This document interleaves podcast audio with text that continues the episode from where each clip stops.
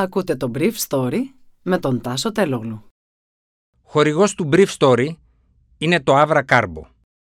Avra Carbo, το ανθρακούχο φυσικό μεταλλικό νερό για να απογειώσεις κάθε στιγμή. Καλημέρα σας. Σήμερα είναι Τετάρτη 15 Ιουνίου 2022 και θα ήθελα να μοιραστώ μαζί σας αυτά τα θέματα που μου έκανε εντύπωση. Γκρεμίζονται τα χρηματιστήρια, τελειώνει η εποχή του φτηνού χρήματος. Αναμέτρηση του ΑΚΑΡ με Έλληνες βουλευτές. Μητσοτάκης, η Ελλάδα έχει συμμάχους. Μεγάλες εταιρείες τεχνολογίας στο Ευρωπαϊκό Κοινοβούλιο προς κυβερνήσεις. Μην επενδύετε σε spyware. Ανέγκυχτη η Intellexa στην Ελλάδα δύο μήνες μετά τις αποκαλύψεις. Χθες, πάρα πολλοί επενδυτές στις διεθνείς χρηματαγορές άρχισαν να εγκαταλείπουν τα ομόλογα μετά τις αλλεπάλληλες εκθέσεις ότι ο πληθωρισμός θα φτάσει σε δυσθεώρατα ύψη τις επόμενες εβδομάδες. Η αύξηση των τιμών του καταναλωτή ιδιαίτερα στις Ηνωμένες Πολιτείες οδήγησαν σε αύξηση των επιτοκίων των ομολόγων την Παρασκευή ώστε να δημιουργείται η εντύπωση ότι θα είναι το υψηλότερο σημείο τους. Όμως τη Δευτέρα υπήρξε νέα αύξηση των επιτοκίων των ομολόγων. Αυτό σημαίνει ότι κανένας από τους παίκτες της αγοράς δεν μπορεί να προβλέψει πού θα φτάσουν οι τιμές για το δανεισμό του δημοσίου. Υπάρχει οπωσδήποτε το στοιχείο της συνθηκολόγησης, είπε ο Τόμα Σίμονς, Senior Vice President και Money Market Economist του Jeffries LLC στη Wall Street Journal. Υπάρχει η επίγνωση ότι ό,τι συνέβη την περασμένη Παρασκευή ήταν ένα σαφές μήνυμα. Συνέχισε ο οικονομολόγος. Η τιμή της βενζίνης στις Ηνωμένες Πολιτείες ξεπέρασε για πρώτη φορά τα 5 δολάρια το γαλόνι, ενώ και οι άλλες τιμές πήραν την ανηφόρα. Οι τιμές των ομολόγων βρίσκονται στο υψηλότερο σημείο τους από την κρίση του Οκτωβρίου του 2008. Το διετές ομόλογο του Αμερικανικού Δημοσίου έφτασε στο 3,43% έναντι 2,81% που είχε την περασμένη Πέμπτη. Αντίστοιχες αυξήσεις σημείωσαν τα επιτόκια των ομολόγων των ευρωπαϊκών χωρών.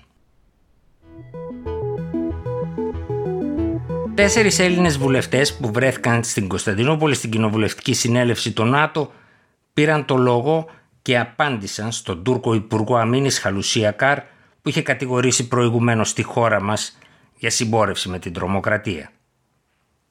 Οι βουλευτές είπαν ότι δεν μπορεί να μιλάει η Τουρκία για σεβασμό της κυριαρχίας εδαφών άλλων χωρών από τη στιγμή που έχει εισβάλει στην Κύπρο και αμφισβητεί την κυριαρχία πολλών ελληνικών νησιών.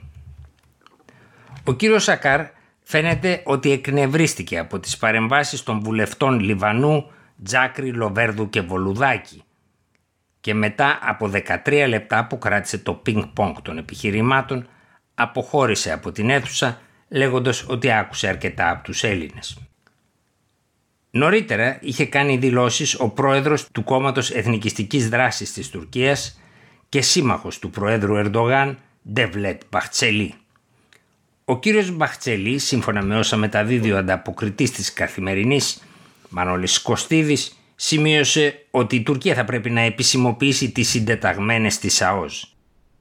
Στο δεύτερο στάδιο, στο Αιγαίο, πρέπει να ενταχθούν στους θαλάσσιους χάρτες εκείνα τα νησιά που ο κύριος Μπαχτσελή θεωρεί ότι ανήκουν στην Τουρκία δεν μεταβιβάστηκαν όμως ποτέ σε αυτήν. Από την πλευρά του, ο Σπίλιος Λιβανός, αντιπρόεδρος της Κοινοβουλευτικής Συνέλευσης του ΝΑΤΟ, είπε σχετικά με τους ισχυρισμούς ΑΚΑΡ ότι σήμερα στην Κωνσταντινούπολη δώσαμε μια κατηγορηματική απάντηση στην επιθετικότητα της Τουρκίας.